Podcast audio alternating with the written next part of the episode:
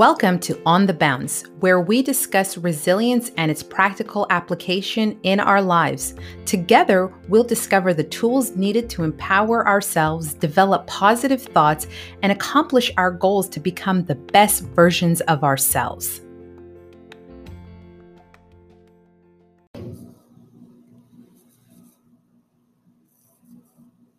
Hello. What a great day today, especially having my guest, Jeremy Lerette. And Jeremy, if you don't mind, I really would like to take an opportunity to share with our listeners just really how our relationship has evolved, because uh, it's very meaningful to me. So, uh, if that's okay with you, before we get it, before I give you the opportunity to take the mic, I just want to share that. Absolutely. Okay, perfect. So, in in your careers or in everybody's careers, I feel that you come across different people that invoke emotions or motivate you in different ways. And at leaders, as leaders, you progress in your career that ultimately leads to comfort and ultimately confidence. And and sometimes let's be honest, some complacency that goes along with that as well it's human nature. I think it's natural to say that we tend to default back to what makes us feel good or what what we we gravitate to our comfort zone. Um and but then you meet individuals that shake things up. You meet individuals that challenge status quo and shock you completely out of your comfort zone. And in that moment you can do one or two things. You can fight or flight. And and in that moment, I think it's really the determining factor as to you can either ignore and say, you know what, I'm going to stay and stick to my comfort zone with what I know, or you can accept that challenge. And I think that if you do accept the challenge, and that's really the pivotal moment of growth. And that's really what you represent to me. You represent that individual that really shook me out of my comfort zone and challenged myself to ask myself, not was I still effective? And how relevant and I, am I to the organization? So, with that being said, I really want to say thank you for not being the leader that I wanted you to be, but being the leader that I needed you to be. And I really appreciate the the moments and the growth that we've had over the journeys in our relationship. Yeah, uh, uh, good morning. Thank you so much for having me on, Samira. Um, I'm, I'm, excited to be here, excited to talk about some uh, resiliency today and, and, and leadership, maybe share some of our uh, experiences together and, and uh, just kind of discuss sort of what you led off with, which is, you know, what, how do, how do we apply, you know, ourselves and our positions, whether it's managerial, whether it's leadership, um, and then how we interact with other people um, and and how that that applies to you know not only resiliency for us as individuals, but kind of our our organization and organizational mentality as well. Yeah, absolutely. Well, I'm excited too. So I'm going to give you the floor and allow you to introduce yourself and let the listeners get to know who Jeremy Lerette is. Okay. Hey, well, uh, like I said, good morning. Uh, my name is Jeremy Lerette. Uh, I've been a soldier for 22 years, going on 23 years now. Uh, I wish I had an awesome patriotic story like all my young soldiers do about 9 11 and, and all those kind of things. But to be perfectly honest, uh, I grew up in probably what would have been a poor uh, family. Uh, I didn't have a lot of opportunities after after my high school education was completed. And on my 18th birthday, a man from a strip mall with a terrible mustache called me and said, "Hey, have you thought about joining the army?" And I was like, it's 10:30 in the morning. You just woke me up. I just turned 18. I guess I'll listen to what you have to say. That's horrible, kind of. You know, when you hear all this awesome, like patriotic military stories, like I do like I wanted to do all the things and, and save all the people and, and all that. But uh, it was a it was a different time. I mm, mean, yeah. uh, that, that at the the end of the 90s, things were were relatively stable. You know, safe. The Gulf War had definitely drawn down. So. Um, you know, at any rate, through that time in the military, uh, you know, I've, I've had the opportunity to be part of the intelligence community as a, as a signals intelligence analyst. And then also, uh, as the U.S. Army developed its uh, its cyber corps and its cyber capabilities, I was able to transition into that as well. Um, I have an amazing lady in my life. We're getting ready to get married in April. Congratulations. Thank you. Means the world to me. Um, my my military career has many less days ahead than behind. I would say mm. at this point. So, uh, some of the you know some of the things that I'm I'm looking forward to is is not only closing out my career and and uh, and looking back on it as as what I believe to be fairly successful, but then also you know what's the next adventure? You know how's that going to look and and you know, who do I want to be outside of the constructs and confines of, of what is a generally rigid uh, organization that uh, mm. that I've built a lifestyle and a career in, and I'm, I'm getting ready to move from. So that's, I guess, uh, you know, just just a, a, few things about me and uh, and uh, things that I things that I enjoy. You know, I'm, I'm moving as I'm moving away from the army. I'm moving towards the ranch, which is which is amazing. Um, so getting an opportunity, having a purpose. You know, a lot of people talk about having a purpose after mm. the hmm. military, and uh, one of the things that I thought with you know getting into cattle ranching is you know I, I think there's I think it's an honorable thing to to feed people, right? Mm. I hmm. think it's an honorable thing to to raise a premium product that uh, that people would be interested in, and that uh, you know would build my own brand and kind of make my own way in my own name and, and something that has nothing to do with intelligence, leadership, cyber, uh, so on and so forth, and just kind of a purely entrepreneurial thing that that uh, I could jump into and, and hopefully be very successful at. And if not, you know, I, I, I've taken lots of lumps and bumps in my military career. I probably could take a few outside as well and, and, and come out just fine. Yeah, absolutely. I love that. I love the uh, the evolution and the transition, especially how we're how you show your excitement for the next phase and recognizing some of the challenges that are going to come with it. But at the end of the day, uh, it is how you continue to overcome those obstacles. So that's actually just going to lead me right into my first question, and it's what does resilience mean to you? So you know, I, I think I think resilience means quite a few things. I think there's there's professional resilience. Uh, you know, the things that you need to have in your workplace to be able to endure uh, the challenges that your workplace provides you, the stressors that are needed for you to be successful in the workplace. And I also think that there's resilient your personal resilience as well. And I, I think that you know that those two things aren't you know mutually exclusive from one another but I do think that having a separate approach for each is probably the healthiest way mm. uh, to be resilient. Um, I, I, will, I can kind of provide you an example. You know, with my current career, there are a lot of people that uh, invest in the profession and the lifestyle, and and it's wonderful. I mean, that's exactly what uh, you know what our military members need to be for the military and for our nation.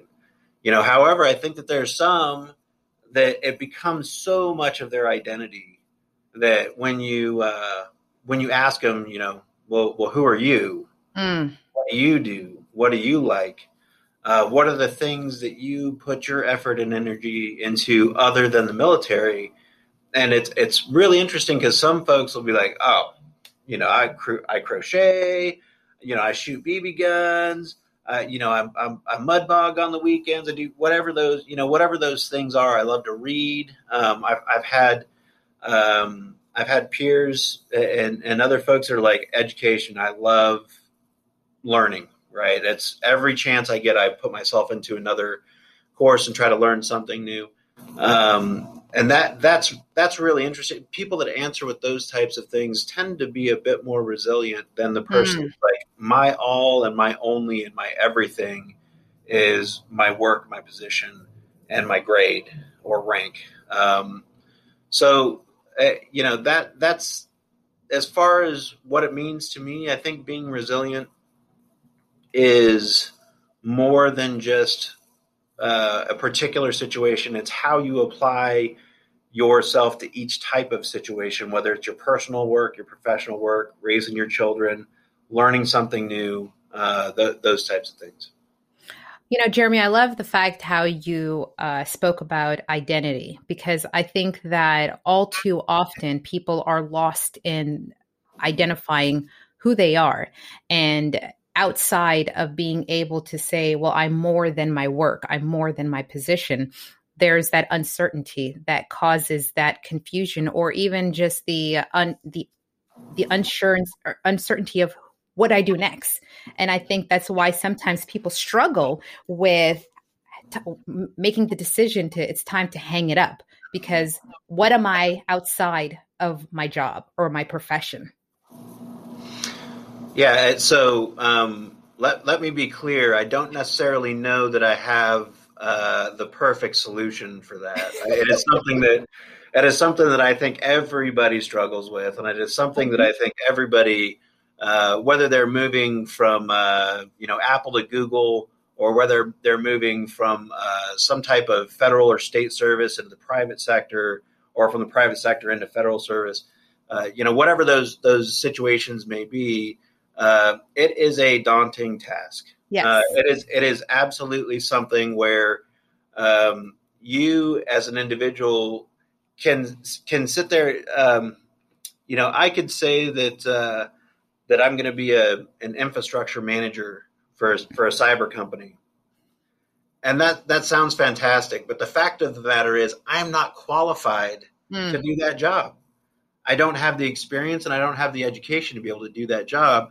So I, I think as it applies to to being resilient, uh, really it's you know are your goals achievable and attainable? Mm-hmm. Um, are there things that you need to be able to do as an individual to make yourself more attractive um, to a company to do that type of thing? Look, I, I think everybody can can live the American dream, and if yeah. you want to be anything, you can go out and do those things. Now, if you're 65 years old and you want to become an astronaut, you might have a problem, right?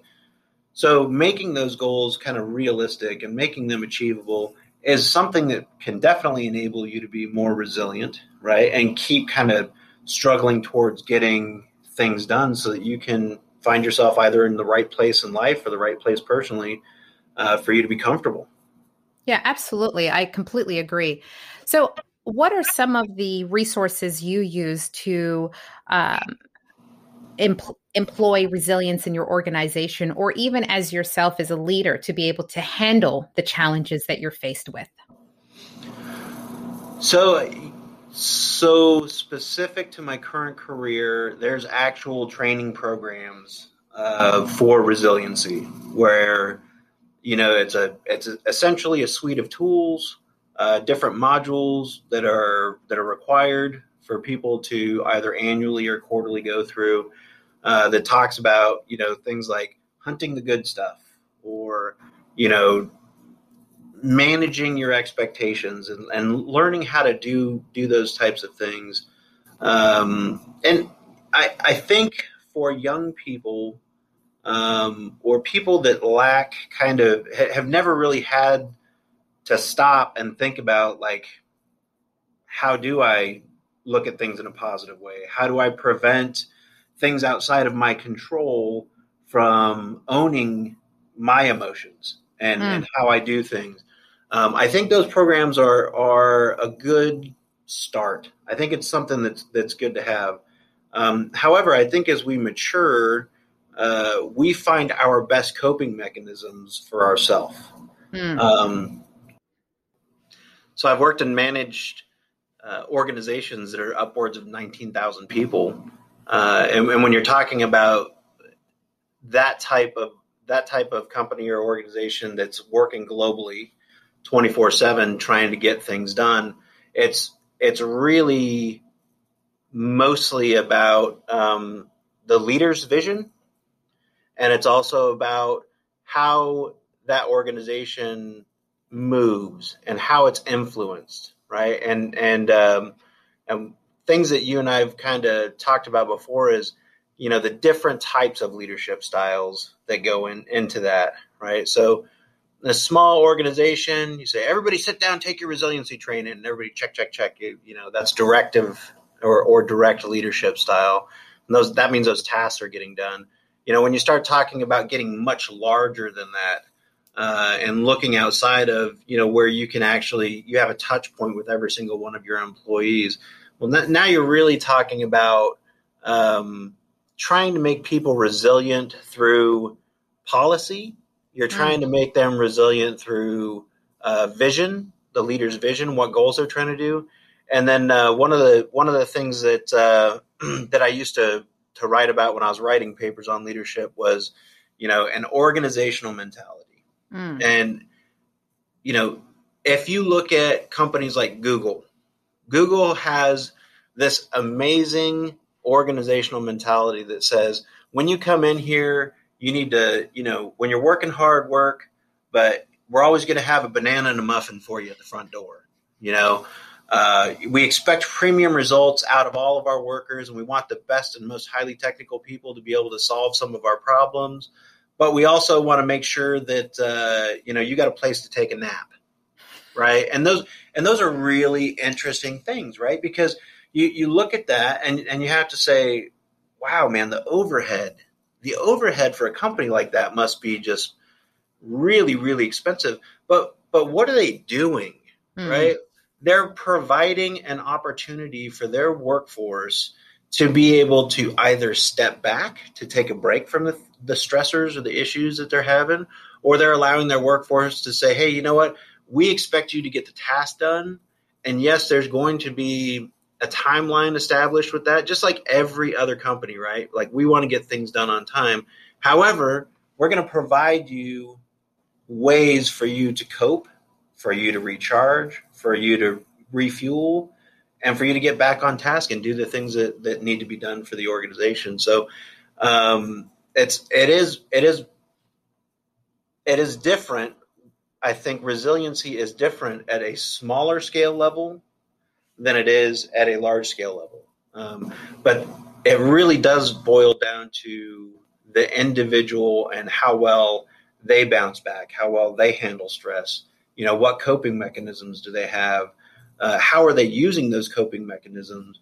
You know, those are the those are the things that really um, are interesting, and and I don't necessarily know that there's a barometer to be able to measure that. Hmm. That is interesting. So, as a leader, right? What are outside of the training that is uh, available to the your uh, to your team and your your individuals? as what do you do to continue to um, motivate individuals or your leaders to continue to um, increase the awareness of resilience? So I, I think the best thing that uh, the best example I could use is the one that we're all suffering through right now, and mm. the one that is the one that has changed everybody's perspective globally, um, and that's the that's the COVID nineteen pandemic. You know the the the reality is uh, whether you want to believe it or not, going back to normal is not going to happen. There's no such thing as going back to normal because we've learned a lot of things through through the pandemic. We've learned that people can still be productive without paying for the overhead for massive buildings, right? We've learned that people, uh, as so long as they have connectivity and they're able to uh, communicate, can still do most of the things or all of the things just efficiently as they did before that they were doing in an office building, right? So, you know, any company any company that's paying attention is gonna is gonna look at it and say, "Hey, we saved a lot of overhead by allowing people to telework." Right? Um, as as the pandemic kind of hit, um, I was in charge of a, a few hundred people. Um, working working uh, working in cyber defense, and and realistically, the way that I approached resilience through the pandemic was lay off of things that don't matter. Mm. And and and and what I mean by that is, you know, in federal service and and uh, in military service, there are a lot of there are a lot of things in place, such as grooming standards there's a lot of things in place, um, you know, such as you know programs where it takes a it takes a lot of human interaction, right? Uh, we have programs in place that say, hey, you know, one of the things that you need to be able to do is be worldwide deployable all the time. Therefore, you need to be able to have a plan for your family, mm-hmm. right? And, and one of the first things that I did is, as it really started coming to light that this was going to be a major issue and that we were going to have to take extensive steps to mitigate risk to people, risk to our family, risk to our service members, uh, was I said, hey, stop doing the stuff that doesn't matter, right? Mm. Um, and so, you know, and, and, and this would probably this would probably hurt some feelings out there, but I was like, it's okay if you don't go get a haircut so that you don't get coronavirus because we didn't know, you know, in March we didn't know. We didn't know, you know, it was mask on, mask off. It was, you know, this thing can stay on a tabletop for 18 years and you could pick it up. It was all this different. People were doing their best to provide information, but the fact of the matter is they weren't applying patience to that mm. and ensuring that um, that they had it they had a message that would be enduring i think so what did that do that caused a lot of fear that caused a lot of problems. Going back to that program i was talking about with the families you know that was one of the things that i talked to my boss about. I said hey nobody can do a family care plan because nobody can fly. Yes. Because nobody can move. Because you know the grandparents that would take care of them are in the in the range it's the most at risk. Absolutely. Or the parents or or whatever. And really i think the way that our organization allowed for solid resilience during the pandemic was to just back off of people mm. and let them manage their corona situation mm. so that they could still be effective and efficient at work and defending the nation right so um, it's I think every organization looked at it differently. I think every leader looked at it a little bit differently. It obviously took uh, the federal government and the Department of Defense a little time to figure out, okay, like what really matters. What do we need to write policy for so that we can prevent people from doing things that uh, that that are not effective in making a service member have to make a choice between their career and their family, right? Yeah. And that was that was one of my one of my sticking points as a leader during that time that said, don't make people choose. Yeah. Between the service and their family.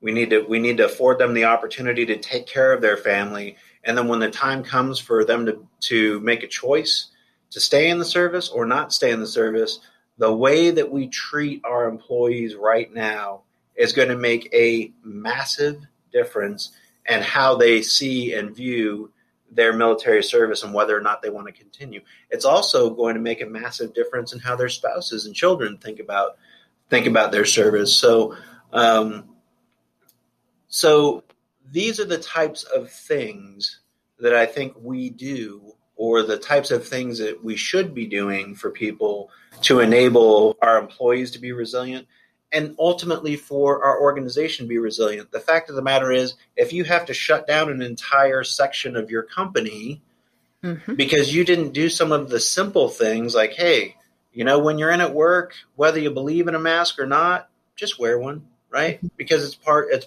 part of keeping other employees safe. Um, you know, whether you believe it or, in it or not, on your way out the door, you know, hit the doorknob with a little Lysol, wipe down your keyboard in case somebody else needs to use it. it. It's those simple things because realistically, if you do those simple things, then the risk to your production, the risk to uh, the operations that your organization needs to get done is mitigated to the point where even if you have a few people that come down with the virus, um, they're not going to decimate either the organization or you know a total a total group of people because the reality is without people there's no organization. Absolutely. Absolutely. You know you hit on so many uh, points that um, I, I, definitely kind of want to circle back especially when you are speaking about direct indirect and direct leadership right? So when we look at the traditional style of leadership and how uh, we have direct leadership at you know the leaders at that level are the the ones accomplishing the task so when we look at now at this virtual world how are we how are we providing that purpose and that guidance to uh, change how we are providing direct leadership So, so this is actually near and dear to my heart right now. I, I just changed organizations. Mm-hmm. Um, I, I, now work in the Cyber Training and Education Directorate, which is amazing. We're, we're a schoolhouse. Uh, you know, we get to teach and train uh, individuals at all levels, which mm-hmm. is which is really it's a really awe-inspiring job. It's something you know to educate somebody is just you're giving them a gift that they're going to be able to use forever, and, and it's fantastic. Uh, but to your point, goodness gracious, trying to learn a name, you know, when you have, uh, I my understanding, I'm still kind of transitioning with with my predecessor, but my understanding is there's probably about 140 people um, in my organization, and just trying to get to the point where you learn the names of everybody and who manages what. Uh, you know, for for me, there's been a decent amount of like looking at line and block charts, going, okay, this course has these people, and uh, and and that's probably a very old school like uh, how you learn how to do uh, uh, multiplication mm-hmm. type of method, but it's something that works for me. I'm a visual tactile learner, so I know mm-hmm. that about myself. Um, also, knowing that about myself, it makes it really hard for me to uh, get to know my organization when I'm looking at Microsoft Teams and there's no cameras on.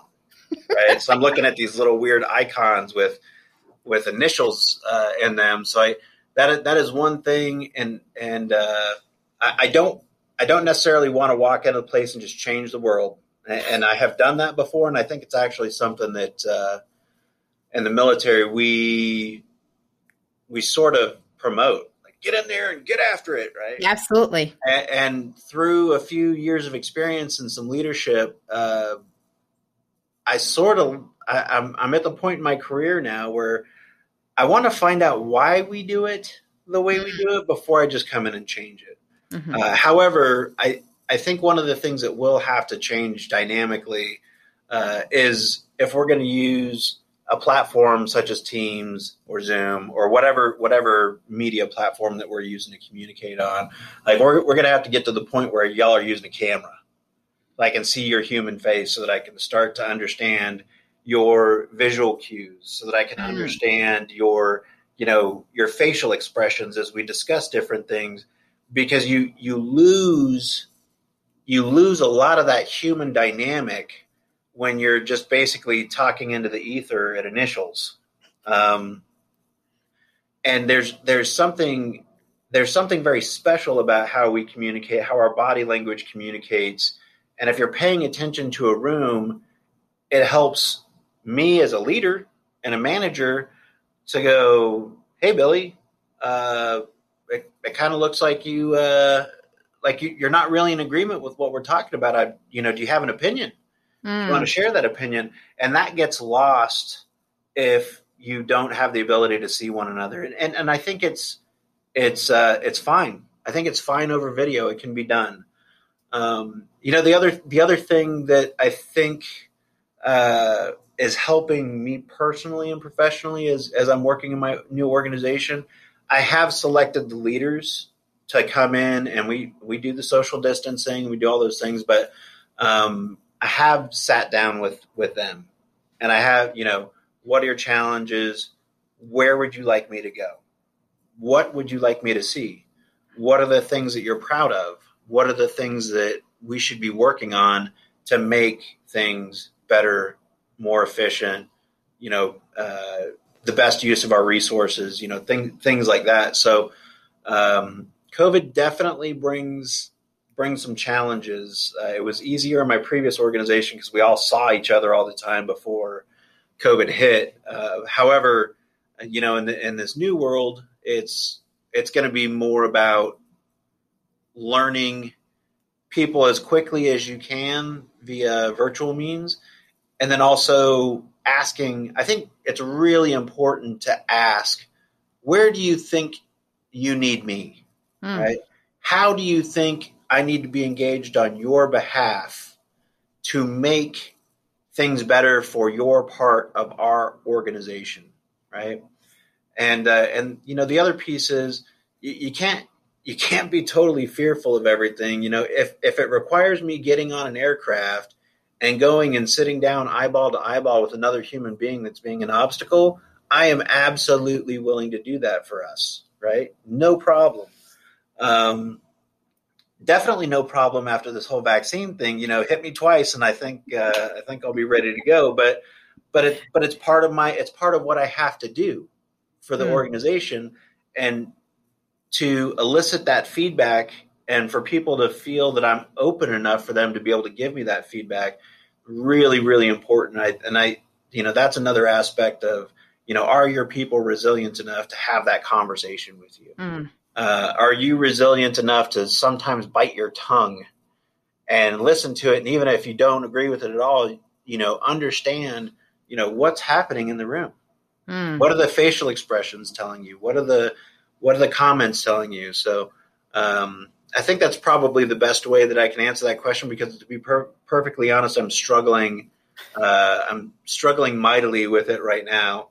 Uh, but I but I do see a way ahead, and I think it, it really boils down to repetitions, and then maybe just a couple of tweaks to the business practice. Like, hey, if we're going to be on teams, you know, put your clothes on, you know, shave your face or whatever you do got to do in the morning get in front of your camera, put a smile on, and let's go to work. You know yeah. that that's uh, so that that may be something without without changing the whole culture of the training and education directorate. Just uh, just turn your camera on.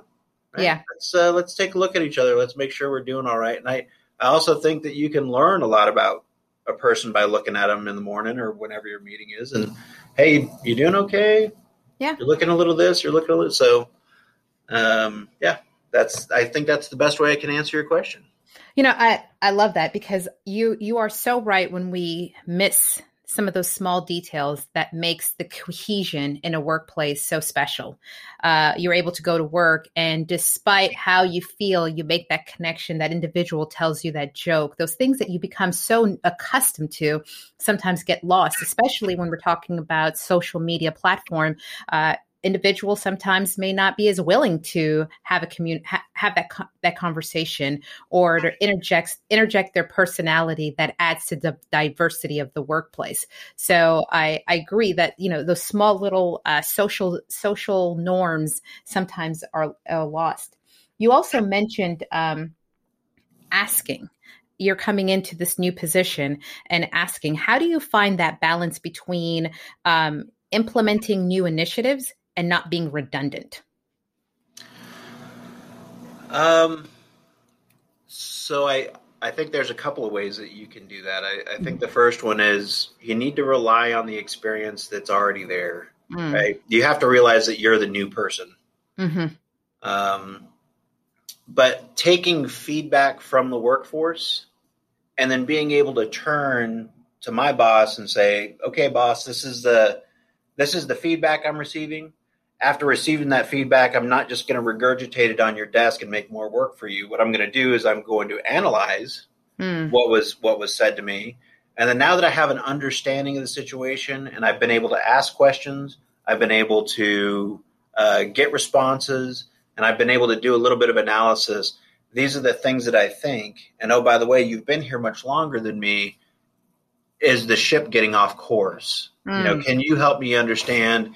If the things that I'm starting to learn now are something that's a big deal, uh, something that you know we probably need to look at, but doesn't need to be a short term uh, issue, eh, or is this something that if I went ahead and took action right now to resolve it, uh, or to or to mitigate the issue, can can it be done? Should it be done? And mm. so I think it's it's it's not just it's not just hearing from the organization, but it's also what does the boss want? Mm. You know, what is the what does the employee workforce want? You know, how do I understand those problems? How do I communicate those things not only up to to my next level, but then back down? So as a leader, if you're asking for feedback, you must provide feedback. Mm. And it, it is something um, I, I you know, I can't. I, I, would. I wouldn't generalize other leaders, um, but I can say, especially as a younger leader, I was not very good at that. Mm. I would direct. I would get information, and then I would go forth and do things. But providing feedback, that's something that that's something that builds trust. Hmm.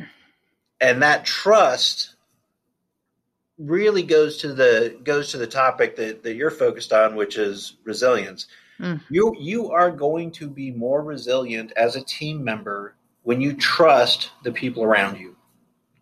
Um, so, you know, th- those are the as far as my current scenario goes. That's kind of the way that I view it. I guess I'll have to talk to you in a couple of months and tell you if it all blew up or fell apart. But you know, th- these are the types of things. You know, get the information, analyze the information, push the information higher. Right?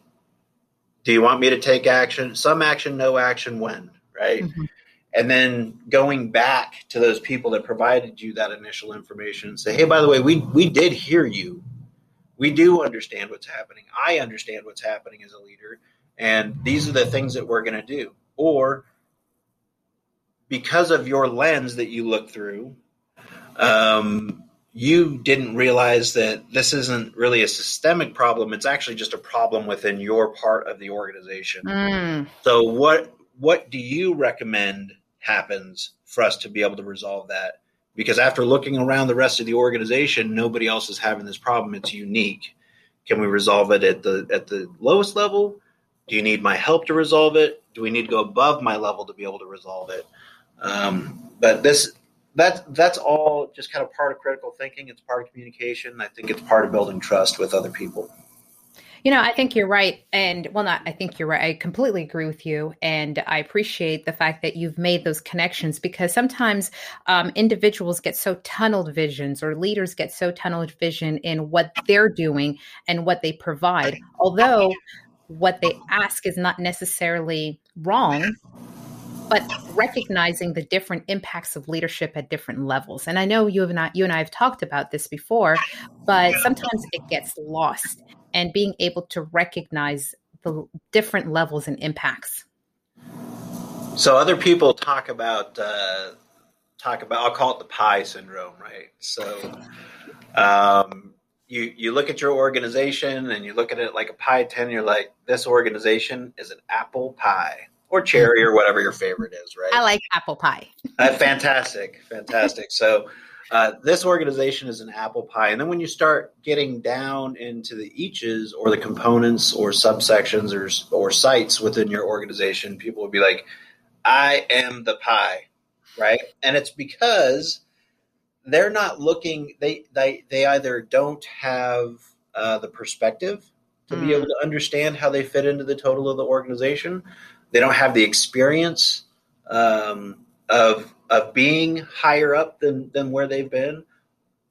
Possibly it's because uh, leaders aren't communicating the vision all mm. the way mm. down, so that people understand. Like, hey, if I'm a widget maker, this is actually going into a frame, and that frame is going to become a Trojan horse, right?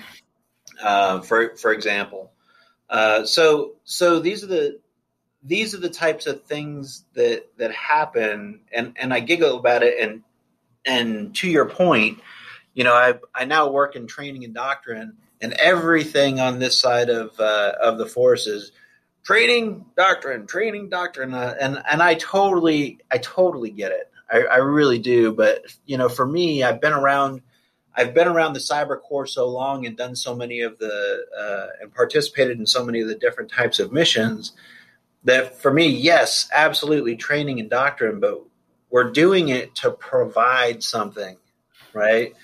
So, so it is. It is immensely important. It is. It is honorable. It's wonderful. Uh, I, I, think it's going to be an enjoyment uh, for the remainder of my military career to be able to do to be able to do this job.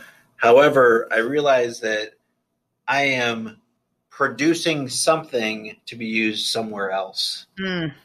And that's that's really I think that's really important. I also think that people with the right kind of maturity and experience uh, are able to see that um, and understand like this is what I do for, or this is how it fits into. Um, but we can, you know, I don't think it's exclusive to any sector. Uh, but there's there are definitely people that this is what I do and this is the thing, Like, well, it is a part of all of the things that we do. Um, so really, uh, really, that's kind of that's kind of the the way that the pie kind of works for for me, and the way that I think about it is like, don't let your slice of the pie become the whole, because you got to understand where you fit in. I, I absolutely agree, and I think that you hit on um, such so many great points. Um, but understanding leaders have to be able to articulate that shared vision. I think at every level. Um, I know that it's something that I struggled with coming into the military was that we were separated from leadership. We were part of the training company, and our goal was to focus on becoming soldiers. And that's that's what that's what our job was. And as we continue to transition within within the ranks of the military um, you fared that leadership or you didn't really understand how you fit into the rest of the pie. And i think that if leaders were to take the time and to not coddle but just share the bigger vision early in careers i think it has a positive impact of, to close that gap that that gap as far as uh, being able and understanding what I contribute to. So, so this is a really, this is a really important uh, thing to discuss here. So, uh, and, and, especially when you're young in the service, uh, or even mid grade in the in the service, or or any other company, um, I would assume it is it is very easy to think that like the people above me have no idea what's going on. Mm-hmm. You know, they're, you know, when I get up there, I am going to revolutionize everything.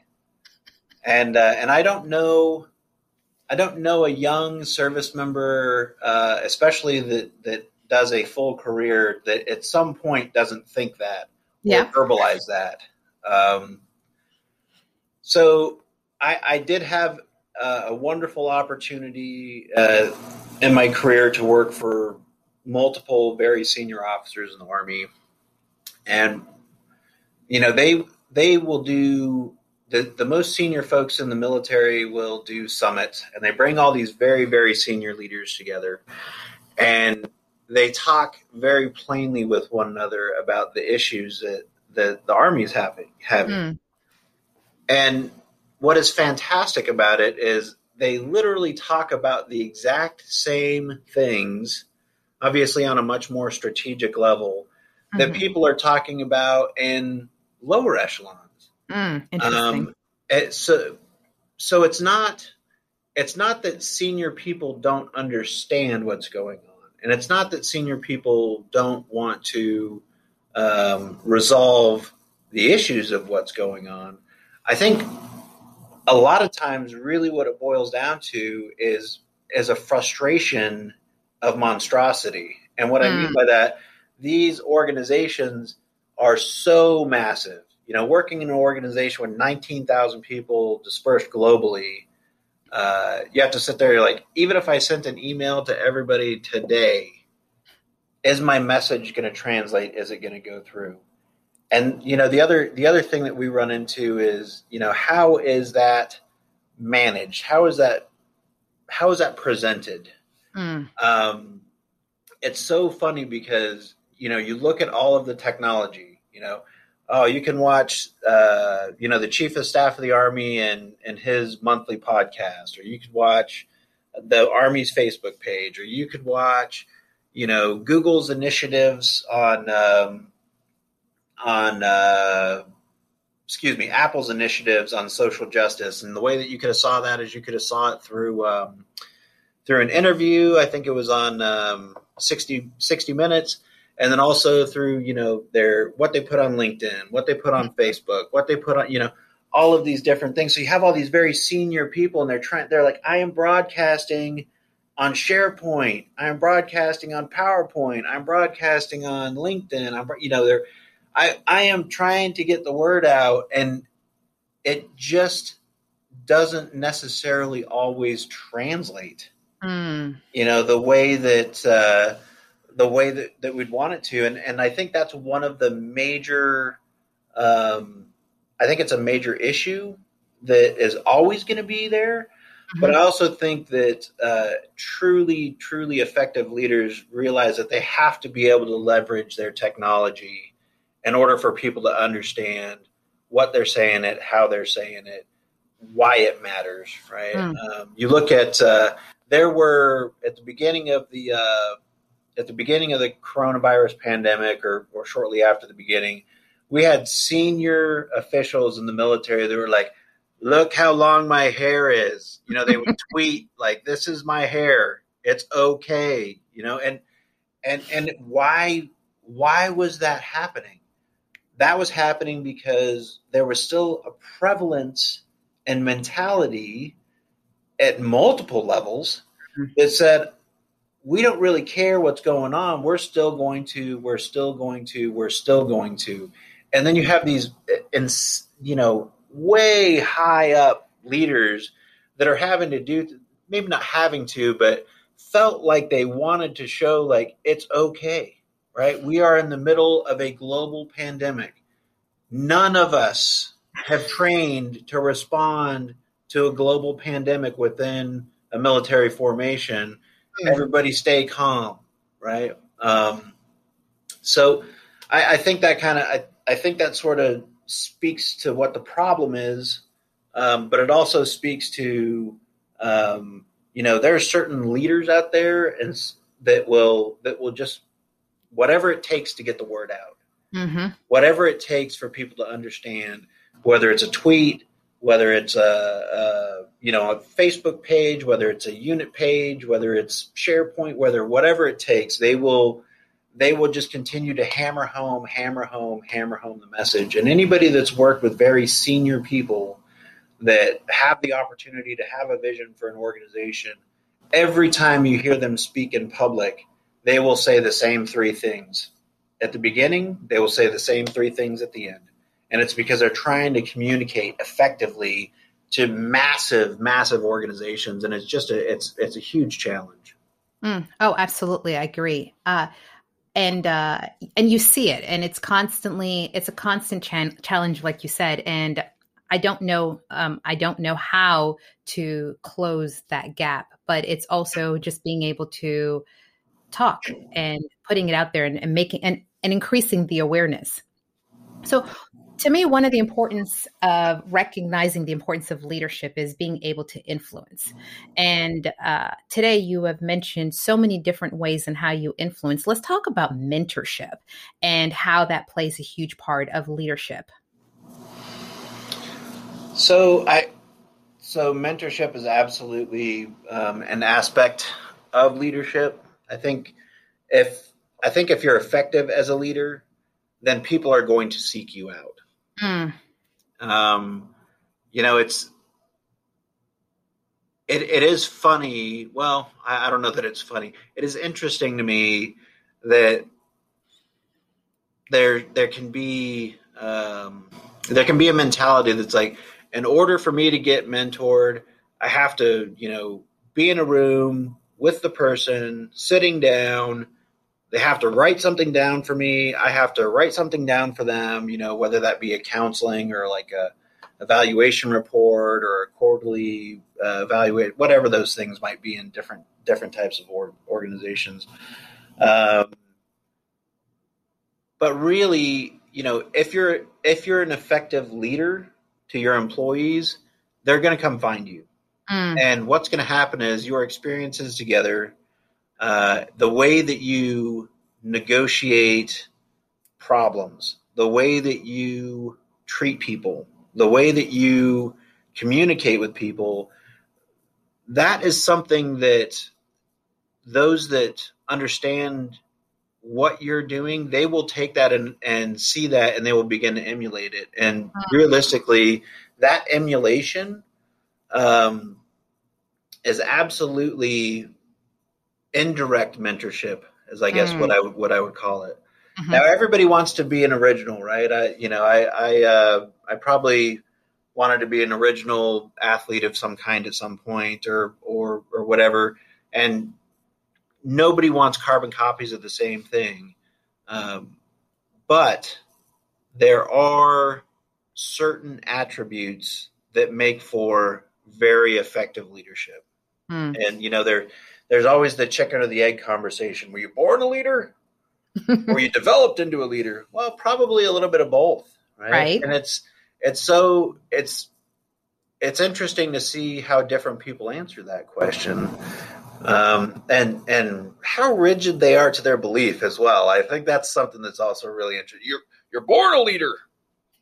Doesn't matter. I'm like, whoa, whoa. I mean, I, I'm pretty sure that you you know everybody can be mentored. Everybody can be um, influenced to kind of change uh, how they interact with people.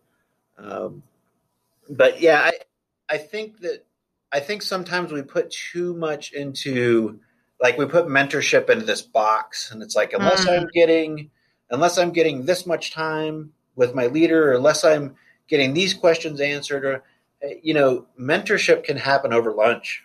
Yeah.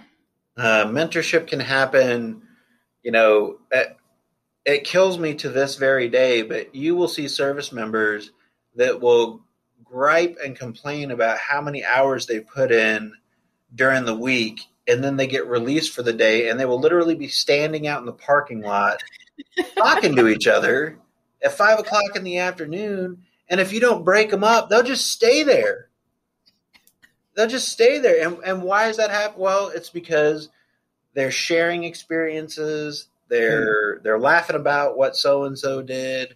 They're frustrated by you know the the volume of work. They you know just bought a new gaming system that's super awesome, and everybody's got a you know there, there's a million reasons for it, but it, it's so funny to me to watch that, and it's prevalent everywhere you go in the service. Yeah. Where it's just like we just work.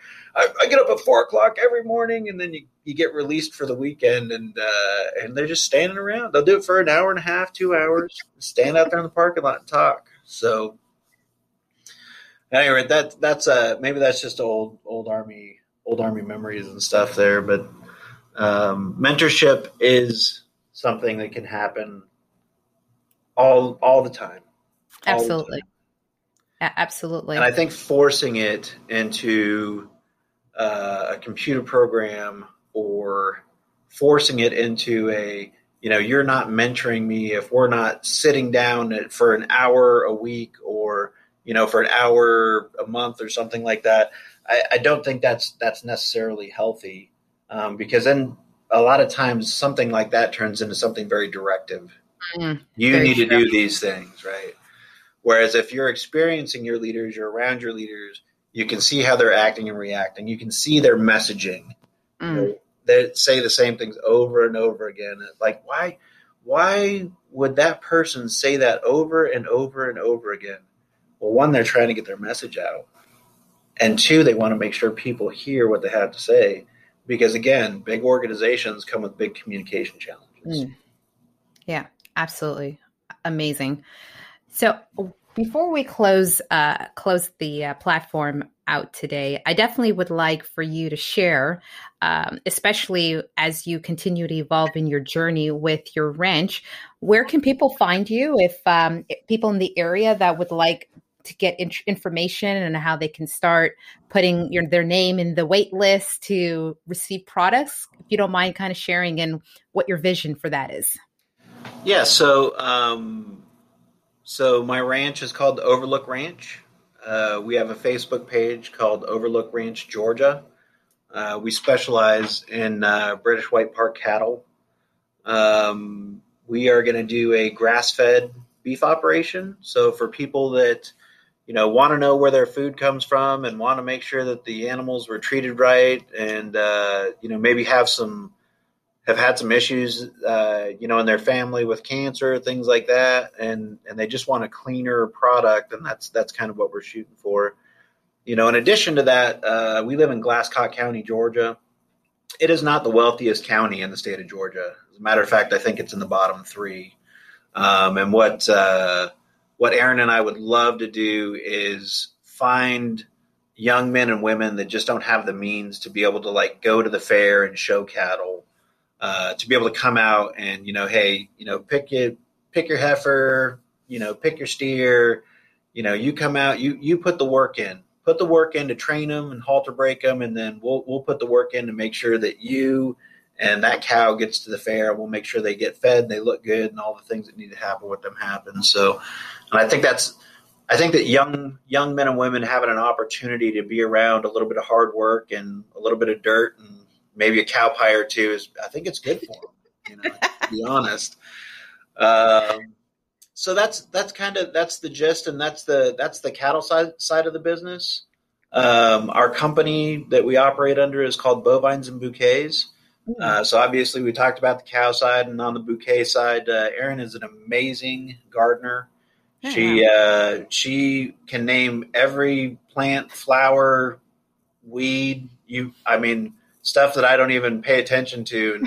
that's why I don't walk around too much around her stuff because I can't tell if I'm crushing the goods or not. But um, you know, her her plan is to do a cut flower farm and to be able to kind of do something that's beautiful and and uh, you know whether it's whether it's delivering a product to florists or or doing direct sales for people. You know, it's uh, it's funny what a little what a little vase of flowers can do for a room.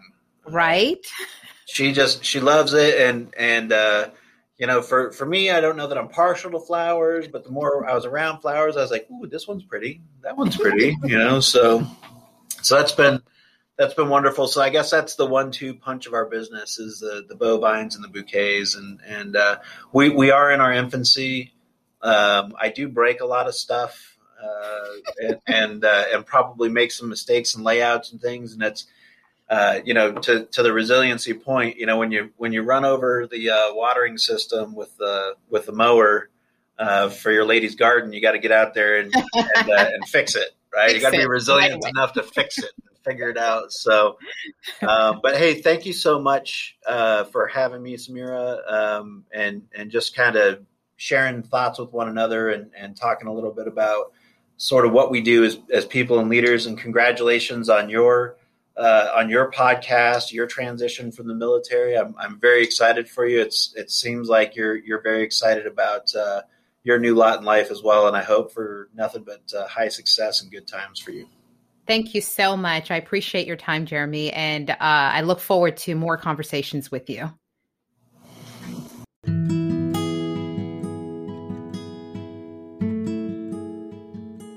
As always, thank you so much for taking the time to join us and listening to On the Bounce. If you would like to read more on the topics discussed in today's episode, I have included the links to the research I have referenced in the episode description. Please feel free to share your thoughts and leave a comment. And as always, see you next time.